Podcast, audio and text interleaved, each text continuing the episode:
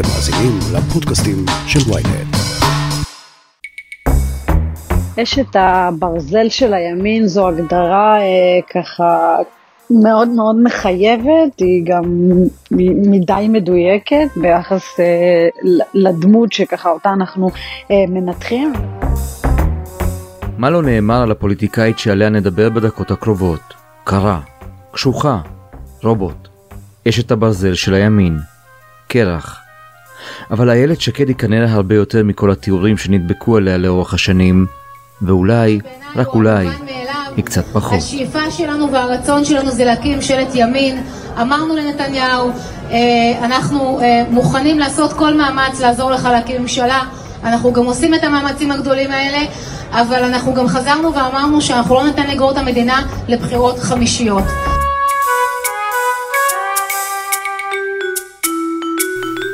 אז מי את, איילת שקד? מה באמת את רוצה להשיג בפוליטיקה? והאם יש לך את האומץ לשנות את ההיסטוריה הפוליטית של מדינת ישראל? מורן אזולאי, רונן צור, גדי נס ורוני רימון מתכנסים לדיון מיוחד לקראת ההכרעות הגורליות שבדרך. הכותרת, הפודקאסט היומי של ynet עם עטילה שומפלבי. מורן, הפרק הזה הוא על איילת שקד ולא בכדי יש המון חוסר אמון בכך שהיא תגבה את בנט עד הסוף. למה זה? זה נכון, זה לא יהיה מופרך להעריך שבעצם uh, הבלם uh, המרכזי של נפתלי בנט מפני כל מיני הרפתקאות נועזות uh, היא באמת איילת שקד, אחת הדמויות היותר אה, מורכבות אה, בפוליטיקה הישראלית, בצמתים מסוימים אפילו הייתי אומרת אה, היותר משפיעה אפילו בפוליטיקה הישראלית, גם על נפתלי בנט אבל גם בכלל, גם בגלל מערכות יחסים שיש לה, בגלל כל מיני בריתות שהיא יצרה לעצמה בכנסת. וכן, בהחלט גם באירוע הזה, באירוע המתמשך של הפלונטר הפוליטי, היא בהחלט נותנת את הטון.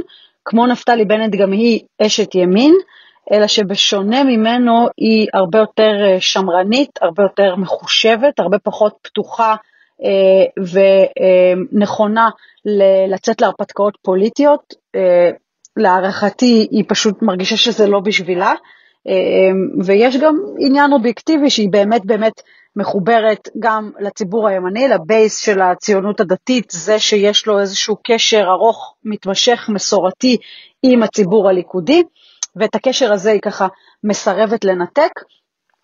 ולכן באירוע הזה מול נתניהו אה, יש לה בהחלט קושי גם רגשי, גם רציונלי אה, וגם אה, מעשי לצאת למה שבעיניה מתפרש כהרפתקה. צריך לקחת בחשבון שגם היא מבינה בנקודת אה, הזמן הזו שיכול להיות שיגיע רגע שלא תהיה לה ברירה.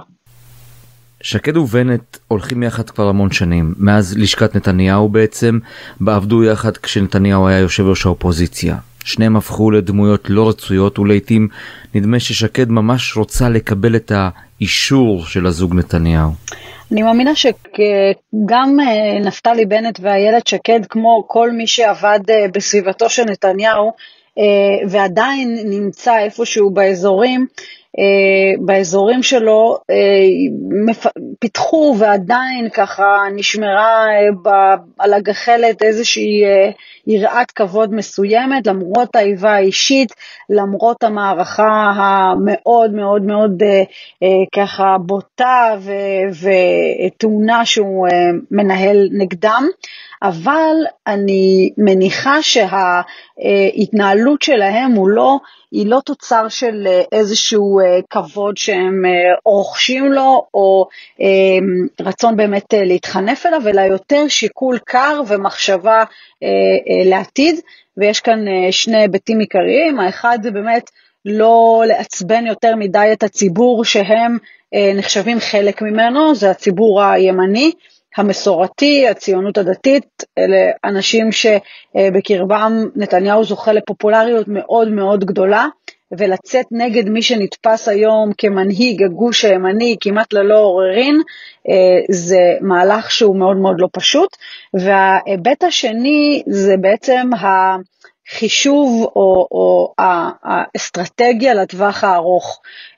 איילת שקד זה באופן כמעט ודאי אפשר להגיד, ראתה, רואה, אה, שואפת, אה, אה, מבינה שמקומה בטווח הרחוק הוא בליכוד, במפלגה גדולה, במפלגת שלטון, במפלגה עם שורשים, מפלגה שהיא מכירה אותה היטב, היא רואה את מקומה שם.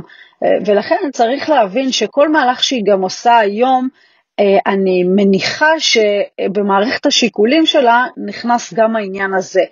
אז, אז מערכת היחסים עם נתניהו היא בעצם אה, מצד אחד מורכבת בגלל האיש ובגלל ההיסטוריה המשותפת, מצד שני היא לא באמת יכולה להתפוצץ עד הסוף, לפחות מהצד של איילת שקד ונפתלי בנט, משום שהם לא יודעים מה יהיה מחר, יכול להיות שהם יהיו חלק מהמפלגה הזו, כולנו אה, יודעים עד כמה חזק אה, כוחו של הארכיון, ראינו את זה אצל ניר ברקת, ראינו את זה אצל אחרים שעזבו וחזרו או שביקשו להיכנס אחרי שהייתה להם ביקורת אה, אה, די קשה ונוקבת על המנהיג, ואת זה נפתלי בנט ואיילת שקד ככה מנסים למנוע.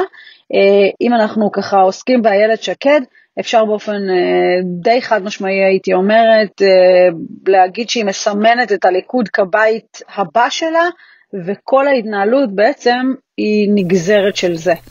רונן צור, מה לדעתך היעד הסופי של איילת שקד על סמך ההתנהלות שלה לאורך השנים? אני לא חושב שהיא יודעת מה היעד הסופי שלה. בתחילת הדרך היא רצתה להיות חלק מעולם ההשפעה, לאחר מכן היא התאהבה ברעיון שדיברו עליה כראש ממשלה פוטנציאלי, והיום אני חושב שהיעד שלה הוא קודם כל להישאר על הגלגל. הטראומה של אה, ירידה מתחת לאחוז החסימה היא זו שמנחה היום את ההחלטות שלה. ואני חושב שההחלטה המרכזית שלה, ואפשר היה לראות את זה אתמול בערב בדיון בכנסת, זה להיכנס לליכוד, למצוא דרך להיות חלק מהנהגת הליכוד ביום שאחרי נתניהו. ומכיוון שהיא רואה את היום הזה הולך ומתקרב, אז הביטחון שלה ביכולת שלה להישאר במעגל ההשפעה היא קודם כל בליכוד, ולא להיות נגררת אחרי בנט. רונן, האם אתה מתרשם שהיא תלך עם בנט לכל מהלך? בעבר הרי פירקה איתו את הבית היהודי, האם תלך איתו עד לשכת ראש הממשלה? יש דבר שעוד לא מדברים עליו. אם בנט יקים ממשלה בסופו של יום עם לפיד וסער וגנץ ומיכאלי והורוביץ ועבאס, המקום של איילת שקד כשרה יהיה יחסית זוטר, כי יש פה חמישה-שישה ראשי מפלגות שמרכיבים את הקואליציה המאוד מסובכת הזו. כל אחד מהם יבקש את התיקים הבכירים. גנץ יבקש את הביטחון, לפיד את החוץ, ליברמן את האוצר, מיכאלי את המשפטים, אה, הורוביץ את החינוך, סער, אני מניח יבקש גם תיק בכיר. ובסוף, בסוף, בסוף, תישאר מסגרת התיקים הקטנים והבינוניים, ואיילת שקד תצטרך להסתפק במקום מאוד זניח.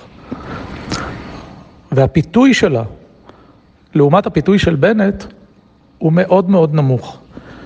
אני לא בטוח שאת עיקר הדרמה אנחנו נראה דווקא ביניהם. אם בין גוש הימין לגוש השמאל יש לשון מאזניים שקוראים לו מנסור עבאס, בתוך ימינה יש לשון מאזניים שקוראים לה איילת שקד, והיא יכולה בסופו של יום גם להכריע נגד הכניסה של בנט. ואני אסביר את הדרמה. תחשוב שהיא מקבלת את ההחלטה לא להיכנס ומכנסת מסיבת עיתונאים, ואומרת, בתנאים שנוצרו, אני חושבת שאין לנו זכות מוסרית להיכנס. תדמיין לרגע באיזה סיטואציה נמצא בנט כשהאירוע הזה מתרחש, ואתה יודע כמוני שבפוליטיקה אין בריתות נצח, יש בריתות אינטרסים. אנשים שעבדו איתם בעבר מדברים על כך שיש לה השפעה עצומה על בנט. טוב, אז מערכת היחסים של אה, נפתלי בנט ואיילת שקד היא רכבת הרים. אה, בטח בתקופה פוליטית אה, מהסוערות שהיו כאן, ואפילו, אתה יודע, ותיקי הכנסת לא זוכרים כזו. לשרוד אותה כפוליטיקאי יחיד ועצמאי זה מאוד מאוד קשה. זה קשה פי כמה כשמדובר בזוג שהולך יחד, לא כזאבים בודדים, אלא כאיזושהי מקשה אחת. ויש כאן רצון באמת גם לעשות את הדברים בשיתוף, גם בהתייעצות וגם בסופו של דבר לבוא לידי ביטוי בדרך ובאופן שבו אתה חושב, ולפעמים אגב הם רואים את הדברים אחרת, זה לא דבר כל כך נדיר שהם רואים את הדברים אחרת. יש איזה כן הסכמה שקטה, לפחות בסיבוב הזה, על תיאום כמעט מוחלט שיש ביניהם. זאת אומרת, מצד אחד נפתלי בנט הוא העומד בראש, הוא האיש שסביבו כל האירוע הזה מתכנס. הקמפיין של הבחירות גם, אם ככה אתה זוכר, הלך אך ורק על השם שלו, על המותג שלו, על, הקריר, על הרקורד שלו במשרד הביטחון, על מה שהוא עשה סביב הקורונה ועל מסע הפרנסה שהוא הוביל, ולא ניתן איזשהו זרקור על אחרים במפלגה, גם לא על איילת שקד, לא על דברים שהיא קידמה, מלבד באמת דברים נקודתיים. ולכן הייתה איזושהי הסכמה שקטה ש... נפתלי בנט באמת יהיה בפרונט, אבל התיאום הוא תיאום אה, מלא, הוא תיאום הדוק, יש שם אה, שיחות שמתנהלות אה, מאחורי הקלעים לפני ואחרי כל פגישה עם נתניהו, לפני ואחרי כל פגישה עם לפיד, אה, כל אה, אירוע חשוב שקורה באחד מהגושים, יש אה, אה, עדכונים שוטפים ביניהם, אבל צריך להגיד שמבחינת איילת שקד, היא לא בהכרח צריכה גם את כל העדכונים האלה, משום שיש לה ערוצים משלה, לפעמים אה, ערוצים שהם אה, ככה באזורים מסוימים אפילו יותר אה, חזקים משל נפתלי בנט. יש איזושהי ככה בדיחה במסדרונות הכנסת שלשכתה של איילת שקד ממוקמת במסדרון שיכול להקים ממשלות וגם להפיל ממשלות, יש שם לשכת יו"ר האופוזיציה, יש שם את לשכתו של אביגדור ליברמן וגם את לשכתה, יש שם ככה שכנות אה, די טובה שהתפתחה במסדרונות, אה, במסדרון הזה, ובלי קשר לזה היא מפתחת מערכות יחסים גם עם הסיעות החרדיות וגם עם אה, אה, נציגים מהשמאל, ואפילו בסיעות הערביות יש לה אה, קשרים אה, חמים, עוד מהתקופה שהיא הייתה אה, שרת אה, משפטים. ולכן יש לה את הערוצים שלה, יש כן תיאום, יש כמובן גם מחלוקות, יש כמובן גם אפילו הייתי אומרת פיצוצים אה, ביניהם, אבל בסופו של דבר אה, האינטרס שלהם הוא אינטרס אה, משותף, הם יודעים אה, ככה לאסוף את האגו ברגע האמת ולסמן את המטרה, ואיילת שקד היום רואה מטרה מול העיניים. אני מניחה שהיא מבינה שאם נפתלי בנט יסיים ראש ממשלה או תפקיד בכיר בממשלה מסוימת, היא כבר תדע לסמן מה היא רוצה בתוך כל הסיפור הזה, וזה למעשה הדבר שמניע אותה. מצד אחד, כן תיאום, כן שותפות מלאה בקבלת ההחלטות, ומצד שני גם כיבוש היעד, בין אם היא עושה את זה בכוחות עצמה כי היא עומדת בראש, ובין אם היא עושה את זה בעזרתו כי הוא עומד בראש. יש בה לדעתך את העוצמות להיות חלק ממהלך שמוציא את בנימין נתניהו מבלפור? אני לא חושבת שזה יהיה מהלך פשוט uh, מבחינתה, אני חושבת שהיא כן uh, מתבשלת לתוך העניין הזה. אני לא חושבת שזה יבוא בקלות, זה לא סתם שאנחנו רואים בעלוני השבת בציונות הדתית אה, וגם אה, ברשתות החברתיות ובכלל קריאות דווקא לאיילת שקד, אה, נוסח איילת מה קרה לך, תתעוררי ודברים מהסוג הזה, משום שמזהים אותה כחוליה חלשה בתוך הממשלה הזו שנפתלי בנט יכול, עשוי או, או, או יקים בסופו של דבר. ו- ו- והיא על המוקד בקרב הרבה מאוד uh, קהלים, אנשים שמזוהים עם נתניהו, אנשים שמזוהים עם הציונות הדתית, uh, ו- ומסמנים אותה בעצם uh, ככזו שיכולה לשנות את ההחלטה, או לפחות uh, לבלום אותה. אני מאמינה שבסופו של דבר יש דינמיקה. Uh, היא, uh, לפני שהיא ככה לא רוצה להמליך מישהו אחר, היא גם לא רוצה בחירות אה, בסבב חמש שלא יובילו לשום דבר, אה, ויכול להיות שבאמת, אה, כמו שאמרתי קודם, יגיע רגע שבו היא מבינה שאין ברירה אחרת, הכל חסום. אני מניחה שאם הייתה לנתניהו ממשלה, היא הייתה שמחה לתת לו אותה, אבל מרגע שזה לא קרה, והסיפור הזה הוא לא בידיים של אה, ימינה, אז אין ברירה אחרת, ולפעמים יש דברים שקורים באופן טבעי, ואין דבר יותר טבעי לאיילת שקד להביא לסיום כהונתו של נתניהו כבדרך הטבע. רוני רימון, מה לדעתך החולשה הגדולה ביותר של איילת שקד כפוליטיקאית?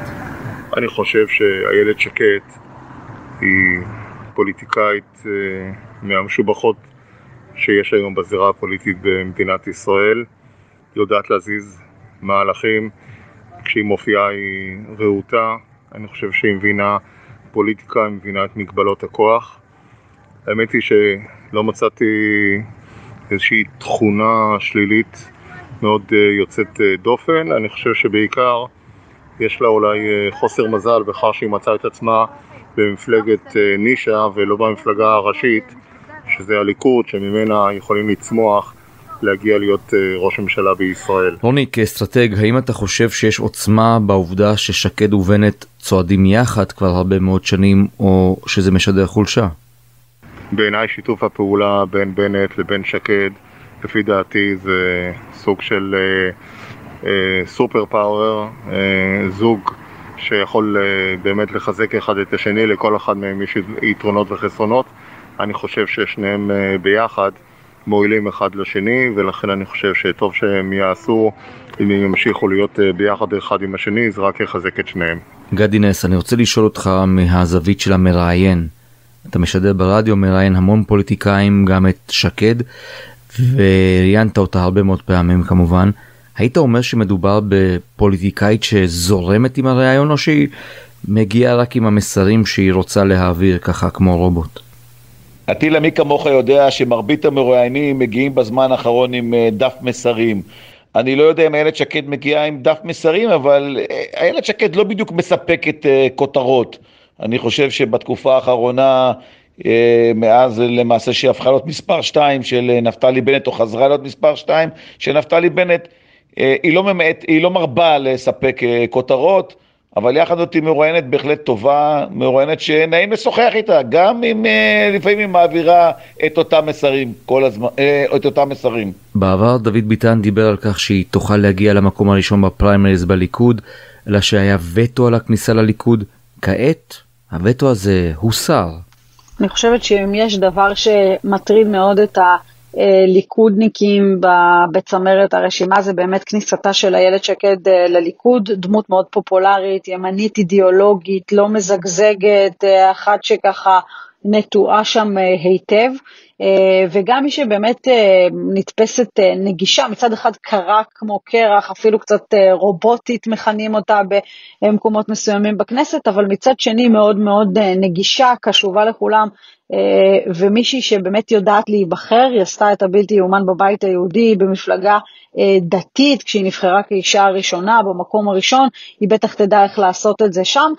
צריך להזכיר גם שהיא מתחזקת קשרים מאוד טובים עם הרבה מאוד ראשי ערים בליכוד. עם פעילים מרכזיים בליכוד, אה, גם מהתקופה שלה אה, לצד בנימין נתניהו, אבל גם על ציר הזמן בכל התפקידים אה, שהיא עשתה, הלשכה שלה גם נחשבת כמי שפעילה מאוד בפניות ציבור, בעיקר של ציבור ימני, אבל לא רק.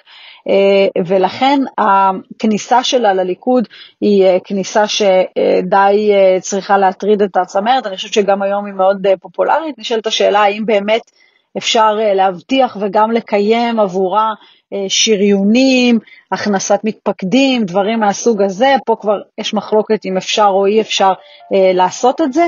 אם אתה שואל אותי האם היא יודעת להיבחר בליכוד, לדעתי היא יודעת להיבחר, ויודעת גם להיבחר מאוד מאוד גבוה. גברתי, רבותיי, סיימנו. תודה רבה לכם.